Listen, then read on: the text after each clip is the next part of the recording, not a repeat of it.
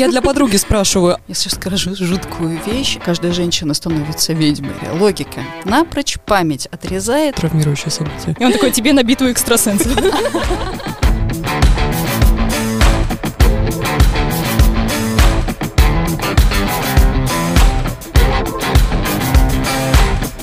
Ребята, девчата, пацаны, пацанессы, здравствуйте, привет. Сегодня говорим на тему обрядов. Мы все пользуемся обрядами и какими-то традициями. Они до сих пор сохранились в жизни каждого из нас. Почему это все так глубоко в нас сидит и что это давало нашим предкам, и что это дает нам сейчас, и как нам это помогает в жизни. Сегодня нам это объяснит Ирина Данилова. Я подготовилась, Ирина, до того, как мы договорились о подкасте, я спросила вас, Ирина, могли бы вы себя представить, как, как мне вас представить на подкасте? И когда вы прислали мне этот список, я поняла, что мне придется его распечатать. Мы не могли это запомнить. Я не могу, поэтому я... Я сама не могу, поэтому я делаю копипейст и троеточие в конце. Да-да, поэтому официально зачитываю, поправьте, если я не права. Фило филолог, славист, гид, педагог Кадриорского художественного музея, предприниматель в области креативной индустрии, журналист, исследователь эстонской культуры, этнография, у меня заканчивается воздух, фольклора.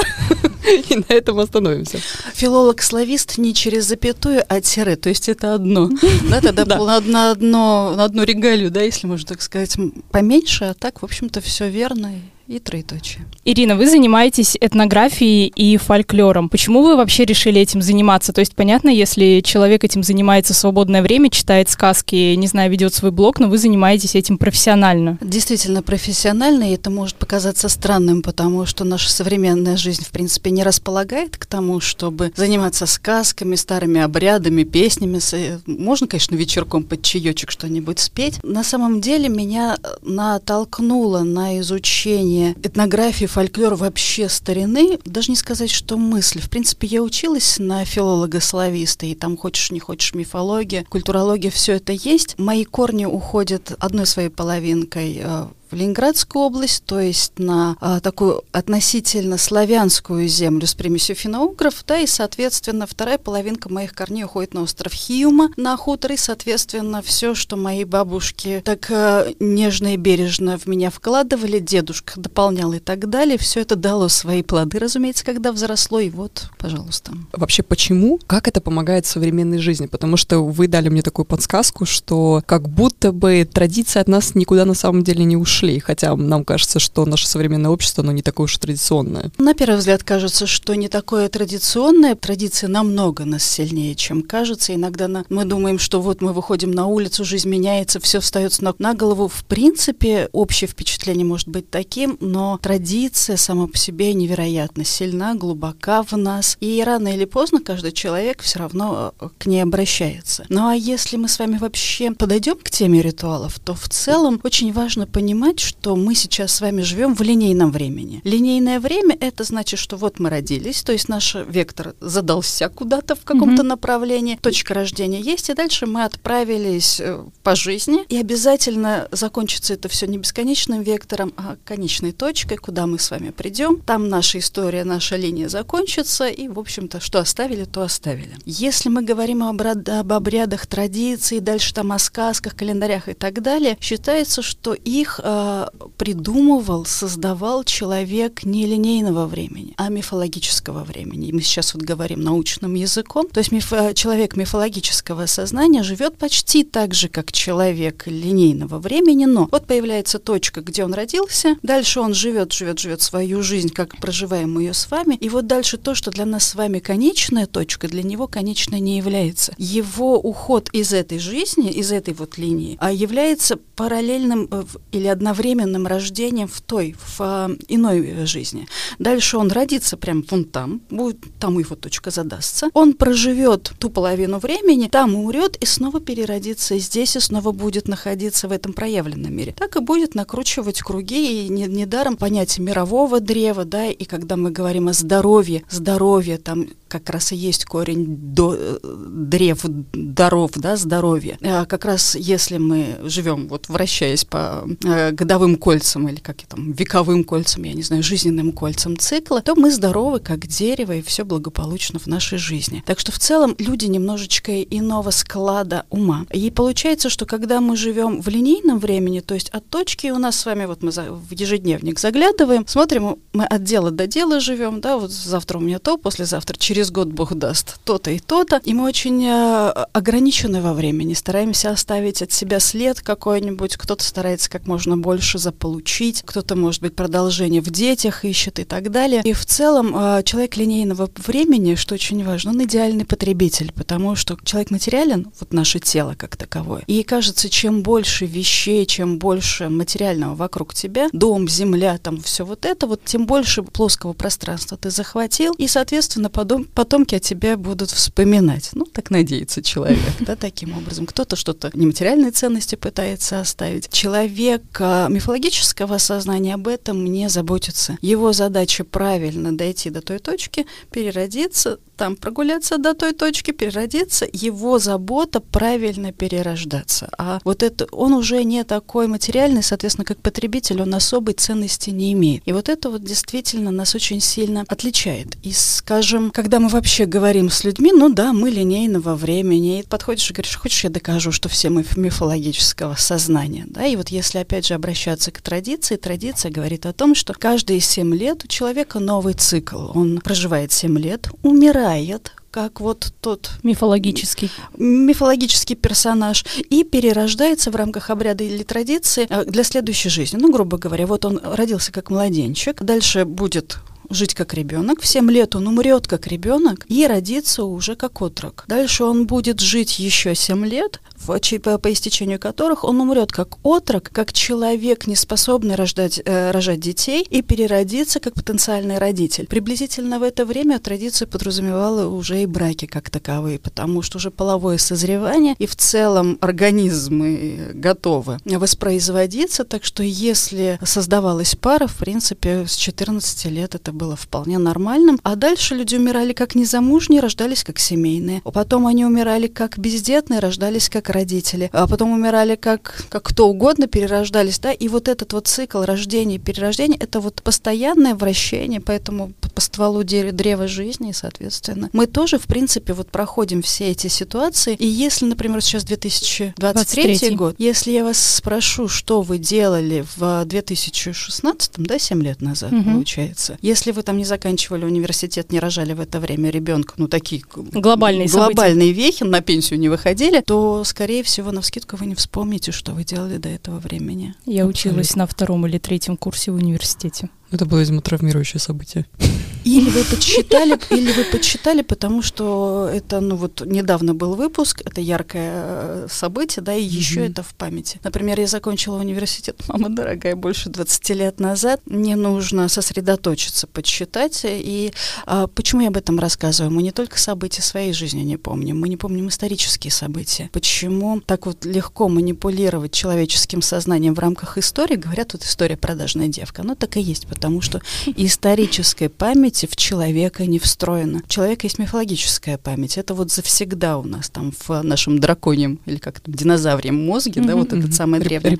Рептильная какая-то часть. Кто помнит, напишите в комментариях. И, соответственно, что касается мифологии, в нашем сознании все отлично. Все, что касается истории э, линейного времени, если ты этим занимаешься, если это твоя профессия, если что-то конкретное происходит, тебя очень сильно цепляешься, и ты запомнил, да, 2016 был для меня, и ставишь дальше знаки, то тогда ты, да, какие-то вешки себе по датам расставляешь, а так мы ко времени не привязаны. Ну, у меня просто легко считать. Я в 2014 году поступила в университет и переехала в Таллин, поэтому я помню год, когда я поменяла место жительства. И, соответственно, от него отталкиваетесь Да, и от него я могу посчитать э, два года, я была как бы где-то в университете. Да, чем дальше эта точка во времени будет от вас отходить, тем сложнее будет ориентироваться относительно нее. Придется еще что-нибудь сделать, чтобы такой... Следующую следующую следующая веха стояла, чтобы ориентироваться. В принципе, мы так и делаем в своем сознании, да. Я попытаюсь тут аккуратненько зайти в ваш разговор, потому что я вижу, здесь полный коннект произошел, а я, как э, представитель э, глупых династий, э, хочу задать вообще главный вопрос, да, здесь был э, разговор про то, что мы как в линейном времени, да, а ритуалы, мифология, это все находится в мифологическом времени. Я запомнила. Да, что да. что, что такое? но Синхронизировались. Я вижу, я вообще не подключилась, похоже, еще к вашему Wi-Fi. Глупый, наверное, вопрос, но должна его спросить. А можно ли как-то соприкоснуться из линейного времени, из нас простых смертных, соприкоснуться вот с этими... Мифологическими да, какими-то да. измерениями? Оно просто присутствует в нашей жизни, и все. А дальше мы синхронизируемся с ним или нет? Застряем в свое внимание или нет? Оно есть, и все. Но у меня тогда напрашивается важный вопрос, да, вот вы говорите, что должны происходить там вот каждые 7 лет, да, вот наше вот это переобновление, должны происходить какие-то ритуалы, то есть, может быть, изменение твоего какого-то назначения, твоей какой-то роли, то есть вначале ты был подростком, потом ты стала там уже девушкой, уже ты можешь зачать, там брак и все остальное. Но а делаем ли мы на самом деле осознанно эти ритуалы в современной жизни или нет? Историки же говорят, да, что все развивается по спирали. Поэтому в целом я думаю, что это в принципе процесс такой процесс нашей жизни, когда, а, вы знаете, еще так обращаю внимание на людей, когда все хорошо, ну, скажем, вспомним начало двухтысячных, да, плюс-минус, когда все как бы в шоколаде, как говорится, то, в принципе, ты думаешь, я все... Когда люди становятся самыми большими атеистами? Когда все хорошо, да, когда начинает накрывать, кто побежал в церковь, кто вспомнил о традиции и так далее. То есть в целом я думаю, что в любом случае, пока у человека хорошо, он от этого всего отходит, по, соответственно, начинает разбалансировать свою жизнь, все становится плохо, он к этому возвращается, налаживает, забывает, ну и так далее, все по кругу. Поэтому э, на сегодняшний момент, мне кажется, очень многое отошло на задний план, но обязательно вернется, потому что времена наступают такие занятные, интересные, человеку придется поднапрячься с тем, чтобы достойно пройти этот период, по крайней мере, сохранить психическое здоровье как минимум. Да, поэтому я думаю, что это будет возвращ... возвращаться. Но, ну, скажем, свадьбы у нас сохранились, ритуал похороны, как говорится, слава богу, как ритуал тоже сохранен. Если мы говорим о обряде инициации, когда посвящают человека незрелого в, в люди зрелые, он сейчас у нас отошел на задний план, а, скажем, был бы очень полезен в том смысле, что, ну, допустим, с вашего позволения, я к эстонской традиции обращусь, Конечно. хотя в целом люди разных разных культур найдут э, с этим ритуалом, э, с этим обрядом очень много общего, потому что когда мы начинаем сравнивать ритуалы и обряды, мы понимаем, что фантики э, у всех разные, а содержание-то конфетки, в общем-то, одно и то же. И обряд инициации у девочек он происходит относительно естественным образом, то есть природа дает знать о том, что все теперь уже не так. С мальчиками сложнее в, в, в природном смысле. Так вот, для того, чтобы мальчика посвятить в юношу, существовал такой обряд. Семья знала о том, что наступит такой, э, такой момент, как правило, это в возрасте 14 лет, когда мужчины, э, сообщество, то есть это не, семей, не семья, не дяди, не братья, не родители, не отец, а приходили в дом семьи и говорили, что они отправляются на какую-то там охоту или рыбалку или еще какое-то мужское дело и а, забирали парня. Родители знали, к чему это все, то есть понимали, что это а, обряд идет. Скорее всего, понимали, что там будут какие-то темы с посвящениями, они всегда, в общем, у нас, кстати, посвящение в студенты, это та же самая тема, да, вот многие оттуда растут. Уходили через некоторое время, ну, семья понимала, что мальчик где-то там с чужими мужчинами вот осваивает мужские темы. Там действительно шло посвящение в мужские знания, то есть это не только о здоровье, хотя и о здоровье, отношения с женщинами и прочее.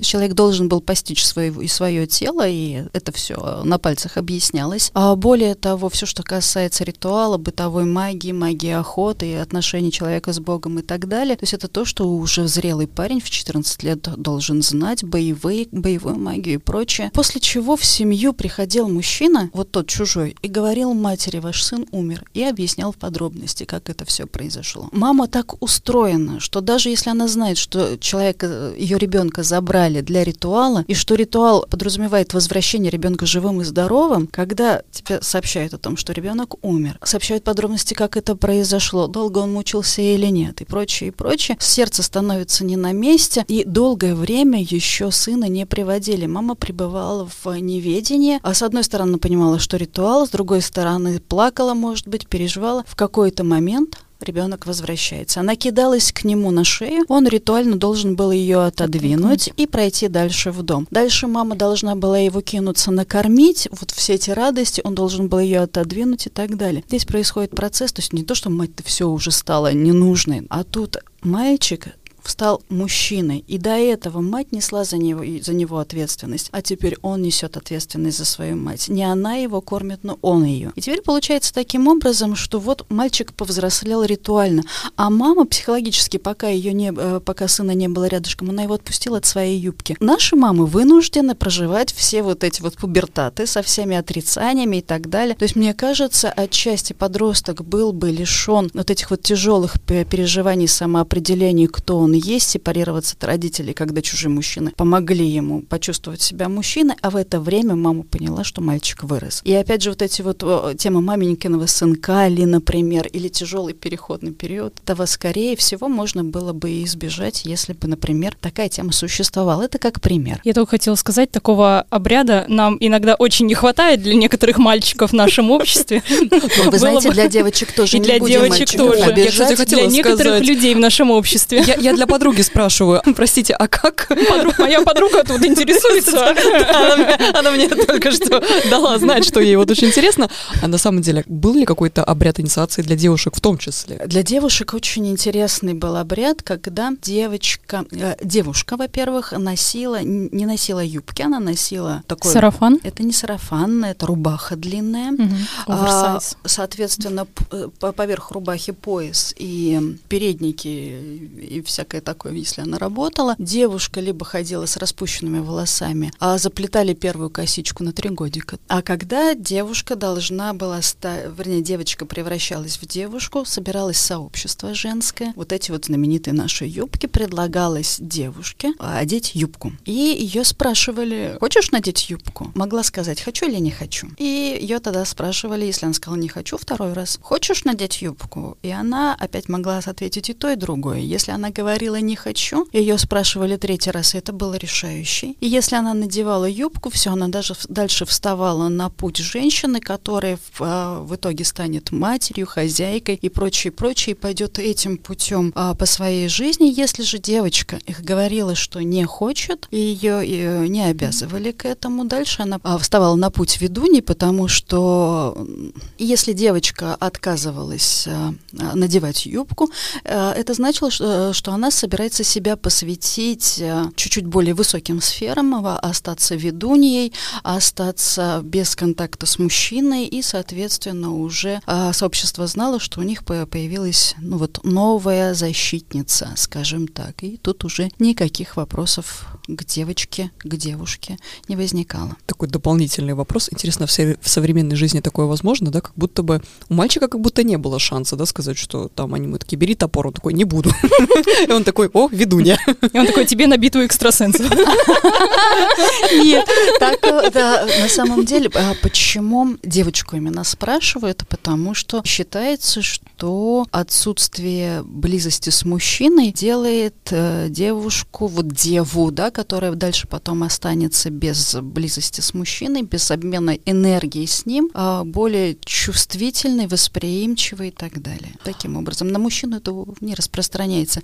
Хотя в целом, хотя в целом тема целебата, да, то есть отказа от близости, если мы говорим о более высоких сферах, она не из того, чтобы там более требовательным, там аски... аскетизм и прочее, да, это для концентрации энергии чуть-чуть на другом. Э, как будто я пытаюсь сразу найти аллегорию для современности, да, то есть вот одна девушка прошла инициацию, а другая прошла, но отказалась от этой близости с мужчиной. Это как-то перекликается с современностью?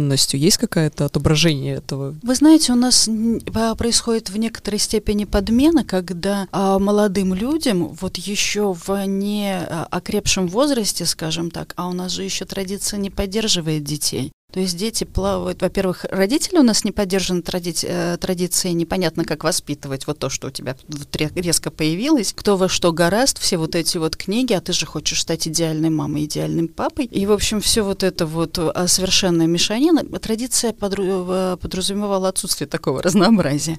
Вот. Ну и, соответственно, ребенок у нас тоже кинут, вот когда говорят свобода выбора, если честно, я немножечко смущаюсь, когда ребенка представляют перед огромным выбором, потому как именно рамки позволяют ребенку ощутить, где заботливые родительские руки, и постепенно заботливые родительские руки все расходятся в разные стороны, делая ребенка все свободным, и он постепенно постигает пространство, а так подразумевает традиции. Наш ребенок сейчас немножечко кинут, вот его кинули, выбирай, родитель только материальную составляющую обеспечивает, а на самом деле этого невероятно мало, на мой взгляд, и на, на взгляд традиции тоже. И теперь, когда нашим детям предоставляется выбор, э, кто они, мужчина или женщина, третий пол там или восемнадцатый и так далее, на самом деле это вот как раз подмена того самого, потому что есть действительно люди, которым не так сильно интересна связь между вот этими вот энергиями, у них абсолютно иные задачи по жизни, они их э, рождены решать их, и, собственно, они это начинают чувствовать достаточно рано. Все-таки в современной реалии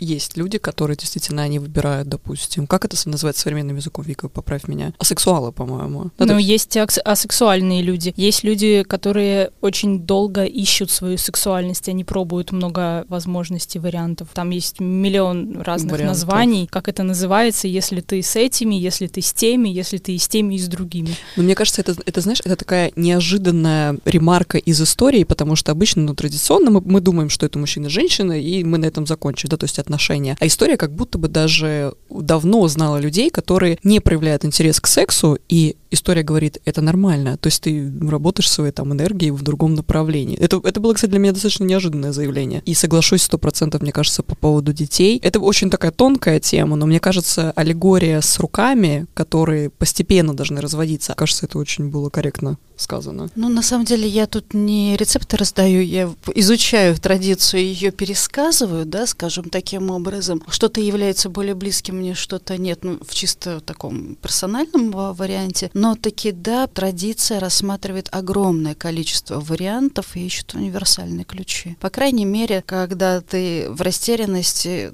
традиция готова подсказать тебе, что что бы можно было бы дальше делать. Вот у нас есть некоторое количество традиций или обрядов, которые мы в современном мире все до сих пор соблюдаем. Это какие-то свадебные обряды, там не видеть невесту в свадебном платье до дня брака, какие-то похоронные обряды, 9 дней, 40 дней, год. Еще у нас есть крестины, есть какие-то пасхальные религиозные, я имею в виду, обряды. Для чего мы все это делаем? Ведь мы же уже давно-давно отошли от тех времен, когда жених не может видеть невесту в свадебном платье до дня брака. Это имело какое-то сакральное значение. Сейчас, наверное, это не имеет такого сакрального значения, но мы почему-то до сих пор это соблюдаем. Зачем мы это делаем? Ну, мы же говорили о том, что традиция никуда из нас не, не уходит. Она живет и так далее. А относительно всех обрядов, я сейчас скажу жуткую вещь, они все о смерти. Да, то есть мы, когда с вами говорили, вот разный возраст, человек, входя в обряд, умирает в прежнем своем состоянии. Обряд как раз и призван для того, чтобы подхватить человека, умершего там провести через небытие, небытие, небытие, ну вот через Мы поняли. это, да,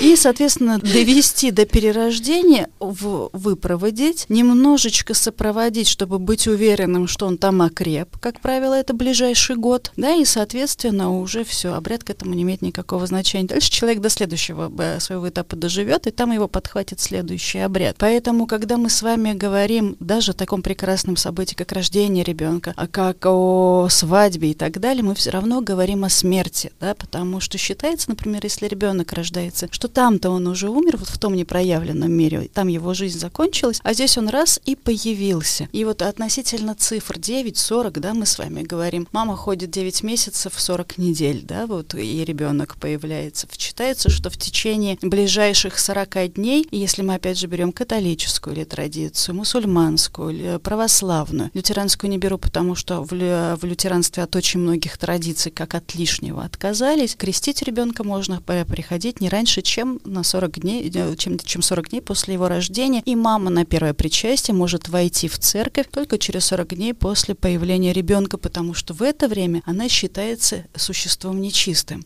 И вот тут вот очень неправильное, опять же, отношение к чистоте, нечистоте, кажется, фу, фу, испачкалась, такой процесс нехороший. Ни, ни в коем мере. Дело в том, что когда только женщина, например, понимает, что у нее внутри появилась, зародилась новая жизнь, она превращается в существо, ну, мягко говоря, космическое. Логика. Напрочь память отрезает, то есть она сама в себе, это вообще такое вот достаточно своеобразное существо. Что происходит в этот момент? В этот момент происходит чудо соединения того и этого мира. Он, э, ребеночек-то оттуда проходит. И все вот эти вот 40 недель, все это, все эти 9 месяцев мама является проводником между тем и этим миром. Поэтому всевозможные булавочки, всевозможные завязочки, заговоры, приговоры и так далее, чтобы защитить маму от внешнего воздействия, от недоброго глаза, но и чтобы беременная мама ни на кого, потому что она сама тоже достаточно сильный товарищ в этом направлении. Через нее иной мир говорит. И, соответственно, пока вот малыш родился, да, в 9 дней э, даже отец не мог подходить к матери, потому что это, во-первых, очень мощная женская энергия и, соответственно, раскрытые миры. Через 9 дней уже отец мог подходить, уже там плюс-минус смотрины первые устраивали и так далее. Через 40 дней считалось, что за женщиной закрываются вот эти вот ворота, и она перестает быть вот такой, вот таким проводником между мирами. А ребеночек закрепляется в течение целого года, и, соответственно, его называют новорожденным в течение этого. Ребенком он станет только через год. Если в течение года он закрепился в этой жизни, то, соответственно, все, он дальше жилец. Он будет уже, если в традиции будет э,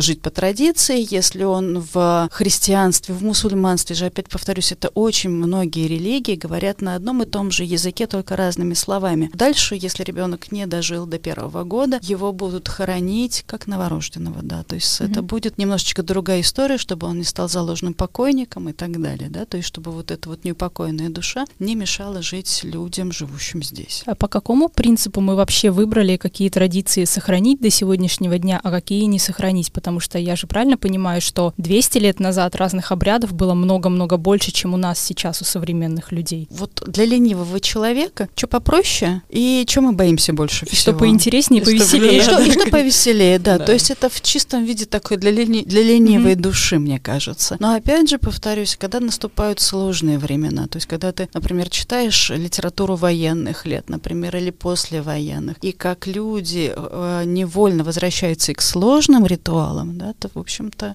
mm-hmm. ты понимаешь, что никуда это все не девается, и мы существа мифологического сознания. Ну, то есть такие сильные эмоции, да, рождение, там, бракосочетание, похороны, это же очень сильные эмоции, и как будто там, где больше всего эмоций, там ритуалы и закрепляются. Вот вы начали говорить по поводу смерти. Почему? Сколько, какие там дни было? Там же несколько дней, когда... 9-40 год основные. Да, 9-40 год, все. А почему именно вот именно так в похоронах это делается? Есть какое-то объяснение этому? Знаете, я все-таки живу в линейном времени, да, скажем так, и, соответственно, 9-40 и год не я придумывал, но год это точно, когда цикл Земля проходит вокруг Солнца, это полное обновление всего, то есть я так понимаю, что за год происходит выход на новый выход да. на новый круг и полностью перестройка, а вот эти вот 9 и 40, если мы берем разные традиции, хоть Китай, да, если мы возьмем там Японию, ну, что-нибудь такое поэкзотичнее тоже, в общем-то, идет 9, 12 и 40, да, такие достаточно. 40 вообще какое-то очень у нас страшное число в нашей да. культуре. Очень многие люди, например, 40 лет не празднуют. Не празднуют, да. верно, да, потому что 40 роковой, да, угу. считается. К 40 годам человек подходит к определенному этапу своей жизни. И, в общем-то,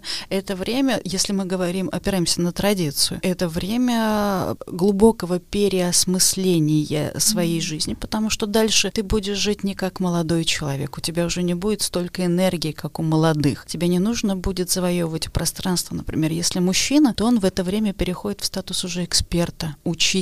А у нас мужчины после 40 лет, ну, после 40-42 продолжают также в том же темпе зарабатывать. Вторую работу. Вторую работу, да. Вторую жену. Конкуренция, вторая жена и прочее, и прочее. И поэтому мы имеем смертность э, мужскую намного... Такую, какую имеем. Такую, какую имеем, увы, да, потому что в статусе эксперта, когда тебе не нужно спешить, но к тебе обращаются за советом, и когда ты уже являешься наставником, это уже уже совсем другой ритм, плюс у тебя уже опыт э, жизненный и профессиональный. Так что в целом самоощущение, самодостоинство, когда ты скачешь как конь, завоевывая пространство, а тут тебе молодые наступают на пятки, и ты понимаешь, что надо, надо, надо успеть, ну, собственно, сердечко-то как бы и не выдерживает. А можно ли вот еще буквально полшажочка назад к ритуалам? Я еще слышала такое мнение, что ритуалы — это выражение эмоционального через физическое. То есть от того, что вот я так безумно тебя люблю, Вика.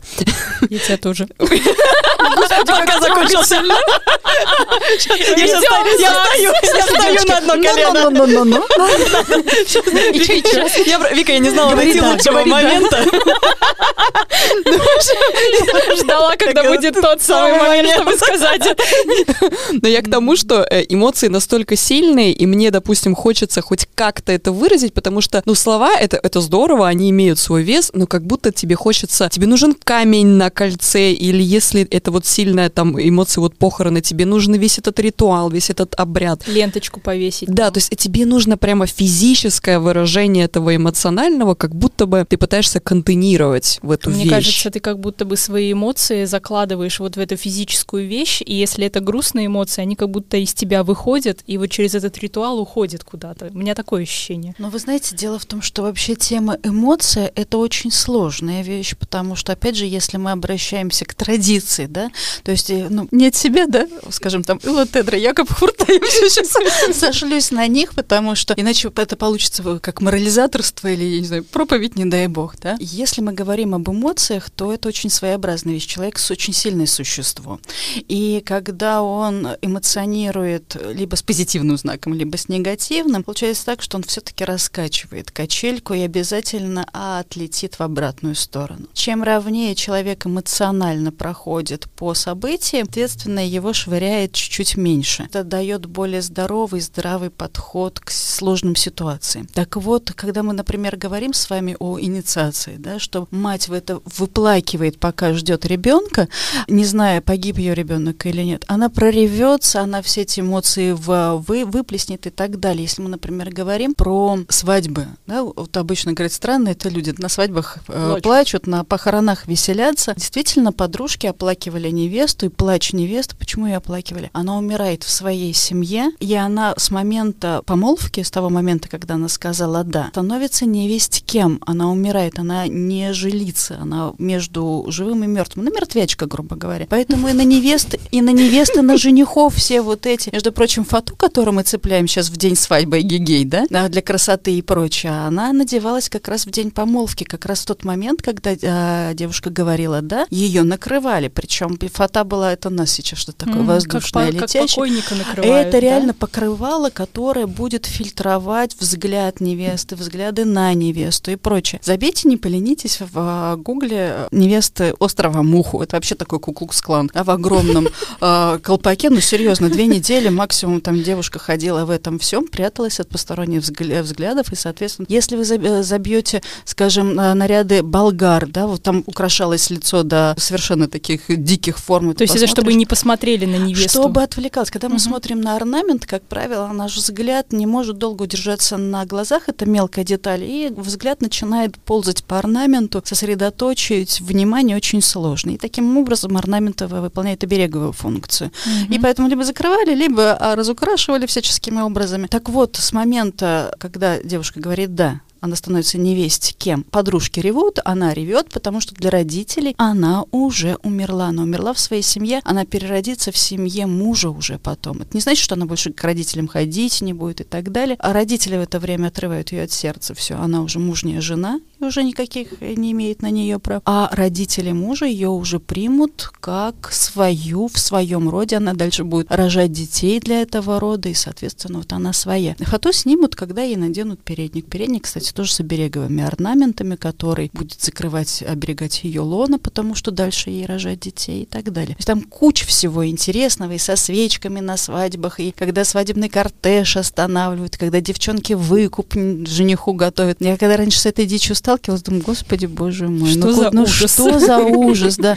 А теперь смотрю, да. Это оно, мое. Это мое, это оно, это мне все это. И вот на свадьбе, допустим, с ползунками ходят на мальчика, на девочку в правую, там, в левую понемножку а, вот этой звонкой монеты, да, выкупают невест, детей и так далее, потому как это все от откуп мертвяка у иного мира для этой жизни, да, то есть когда на свадьбах или на крестинах звенят монетки именно, это, в общем-то, тоже отголоски старых ритуалов. Кто-то верит, кто-то нет, но если мы говорим об обрядах и традициях, через монетки это все вот монетка на перекрестке, на пороге, на могилке, это все так себе монетки, нет смысла их брать, даже руками касаться не надо. И, кстати, мне очень понравилась мысль, мы тоже вот наш разговор до подкаста был, что ритуалы настолько приносили структуру и решали многие проблемы, с которыми люди встречаются сейчас, что раньше ритуалы были, по сути, заменой психологов. Я правильно понимаю? Да, конечно. Я, даже не то чтобы заменой психологов. Когда ты начинаешь изучать ритуал, ты понимаешь, что психологи, наверное, к этому времени, вот к такому подходу и не нужны как таковые, потому что ритуал обо всем заботится. Я всегда думала, что церковь раньше была заменой психологом. Но реально раньше же ходили на исповедь к батюшке и как бы разговаривали обо всем с батюшкой, а теперь мы ходим к психологу. Но смысл как бы точно такой же. Но опять же, если мы берем ортодоксальные конфессии, да, то есть ортодоксальные это,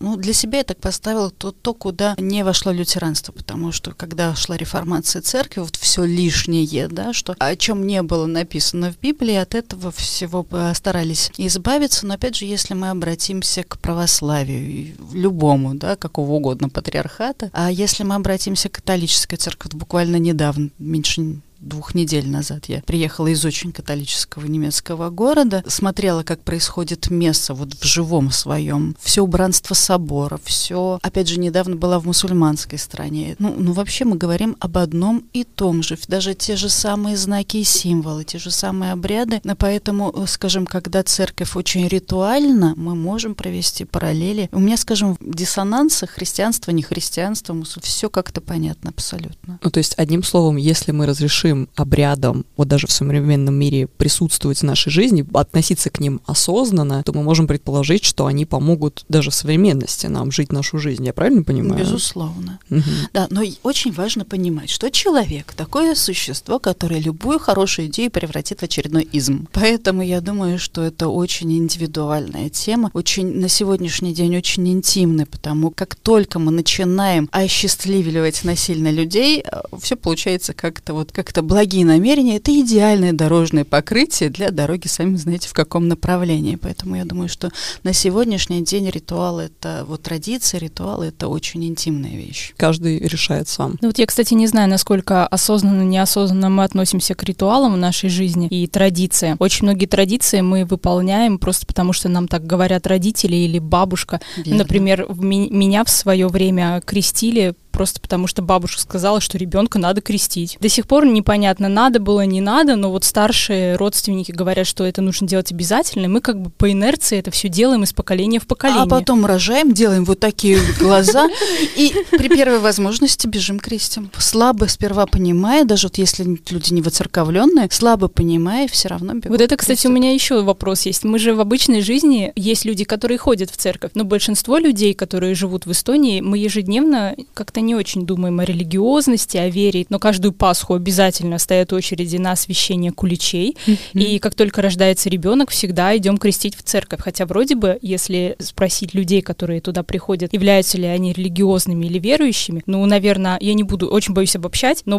большая часть, наверное, скажет, что нет. Вы знаете, огромное количество традиций, ритуалов связанных с э, календарным годом еще, с календарным циклом, и это отдельная история, невероятно мощная, невероятно невероятно крутая. И когда ты наблюдаешь за происходящим вокруг, просто видишь, как просто пришло время, пришло место, и традиции просто поперли. И ты, ты хочешь, не хочешь, через кого-то, кто более-менее как-то там вот настроился на волну здесь и сейчас, раз и выдаст знак, символ, все вокруг собрались, яичко покрасили и так далее. Достаточно сильная тема. Мы не, как вот люди все-таки мифологического сознания, не в силах противиться этому. Где-то может быть подсознательный страх, а вдруг, если это не сделаю, будет что-то. Накажут. Да, а с другой стороны, а эти делают, а я что, без крашеных яиц, да, вот как бы останусь. А как же я без фотки А в Инстаграме? конечно, что я поставлю, что, как, буду без яиц вообще, это несерьезно. Я на Поэтому, многие так всю жизнь живут, ничего. Это контент. Идем в церковь. ну, в общем, в общем, многие живут так, да. По поводу ритуалов, пытаюсь нас сюда вернуть, потому что мне там, у меня много вопросов накопилось. Вы сказали еще до этого, что ритуалы, они действительно, мы не даем рецептов, по такое Пожалуйста, пояснение. включаем свое критическое мышление. голову, да. Вот, вот, прекрасная фраза. Да, да. Э, Ритуалы могут даже решить такие проблемы, вот рожать, не рожать, да, то есть или, или просто раньше не было даже такого вопроса. Такого вопроса не стояло. Противозачаточные средства появляются в, ш- ну, Понятно. в широкий доступ в 50-е, 60-е прошлого столетия. Собственно, появление противозачаточных средств провоцирует корачивание юбки как таковой. Да? Как только они появились, девушки поня- поняли, что, в общем-то, можно показывать ноги беспроблемно, ну, как бы без последствий. Так что в целом это и мода там нам тоже, конечно, Давала повод как От- бы. отражала процессы. Таким образом, нет, конечно же, а, традиция не стояла перед тем, рожать или Перед таким рожать. выбором у Да. нее раньше не То было. есть в целом, в любом случае, традиция воспринимает человека как потенциального родителя. Он либо родит э, другого человека, либо родит, что необходимо для других людей. да, то Духовное есть что-то, наверное. Духовное, может быть, это, может быть, это будет что-то, какое-то строительство, может быть, еще что-то, но если человек не созидает обратный полюс да, этой же энергии, он разрушает. Например, на войну не брали молодых людей до тех пор, пока у них не появлялся первенец, потому что они должны э, дать э, Роду ход своему, своему роду дальше. Есть ребенок, все, как военный, ты можешь э, реализоваться. Если нет, в бой не брали, каким бы ты там удалым не был. Так получается, есть ответ у ритуалов. То есть, если ты не рожаешь ребенка, если ты не хочешь э, превратиться в деструктивную энергию, тебе надо созидать что-то другое. Это хорошо для психики. И это тоже, видите, мы сейчас говорим о детях, вот э, тема child-free и так далее. Мы же во многом, я наблюдаю э, ситуацию, очень многие отказываются от деторождения, во-первых, от страха, из того, что ты хочешь строить карьеру, и, соответственно, вот это вот маленькое тебе будет мешать. Или еще, ну, как правило, это связано со страхом. Но опять же, со страхом линейного времени. Потому что, например, нам кажется, что вот мужчина делал карьеру, женщина не делала карьеру. Для женщины была предусмотрена совершенно другая карьера. И когда, допустим, вот ребенок рождается, там три годика исполняется, в три года девочка прикреплялась к бабушке, мальчик прикреплялся к дедушке. И, соответственно, выполнял с ними, э, выполняли с ними работу. Де- бабушка, дедушка уже не такие активные, да, вот по силе своей, как молодые родители. Родители как раз таки и занимались тем, что а, создавали материальную базу, а за воспитание детей вот этого возраста занимались бабушки, дедушки. Мы сейчас можем рассчитывать на своих бабушек, дедушек? Чаще всего нет, потому что... Потому что они сами карьеру еще Потому что строят. они сами еще строят свою карьеру. А подразумевалось, что через бабушек, дедушек дети приобретут знания. Девочки будут знать о том, кем они станут. Каждая женщина считала, к 49 годам становится ведьмой. Господи, это же, наверное, так интересно стать ведьмой к 49 годам, да? У То кого-то даже получилось. А, Новая цель в жизни активирована. Карьера-то выстраивалась в том направлении, понимаете? Карьера-то стремилась туда. И, соответственно, проходя из цикла в цикл, женщина знала, когда к чему она идет. Процесс взаимодействия с нитью, приготовление пищи, это было не только банальные дела, да, а это еще было э, лечение, созидание здоровья всяческого семьи, да, духовного, душевного, физического и так далее. Женское рукоделие это было не бабушка психанула, да, что там все всех Связала всех пятиметровый всех носок. обвязала, а это создавались целые миры. И поэтому жизнь женщины, вот если мужчина путешествовал, строил свою карьеру в плоскости, в пространстве север, юг, запад, восток, ходил на ярмарки, торговался, там, Обменивал, охотил, об- возил и что-то. так да. далее, да, то есть он со внешним миром осуществлял связь. То женщина путешествовала вертикально к миру богов, в мир предков. С домашними духами нужно было ладить, потому что там одних только Домовые. домашних духов просто. Там скучно точно не должно было быть. Николай, Иннокентий. Ну так Да, этим да. домовым клали печеньку и там стакан молока ставили. Если Девчонки там посмотреть, развлекались, походу. если посмотреть годовой круг, это ну вот постоянное, постоянное движение, постоянные изменения, постоянные годовые праздники, и в целом женщина женщина не скучала, и она не была загружена вот так, как вот сейчас ты бежишь на работу, потом ты с детьми, потом мама, и мама то лицом в подушку, и по новой на следующий день, да? Как это, стала мертвечкой.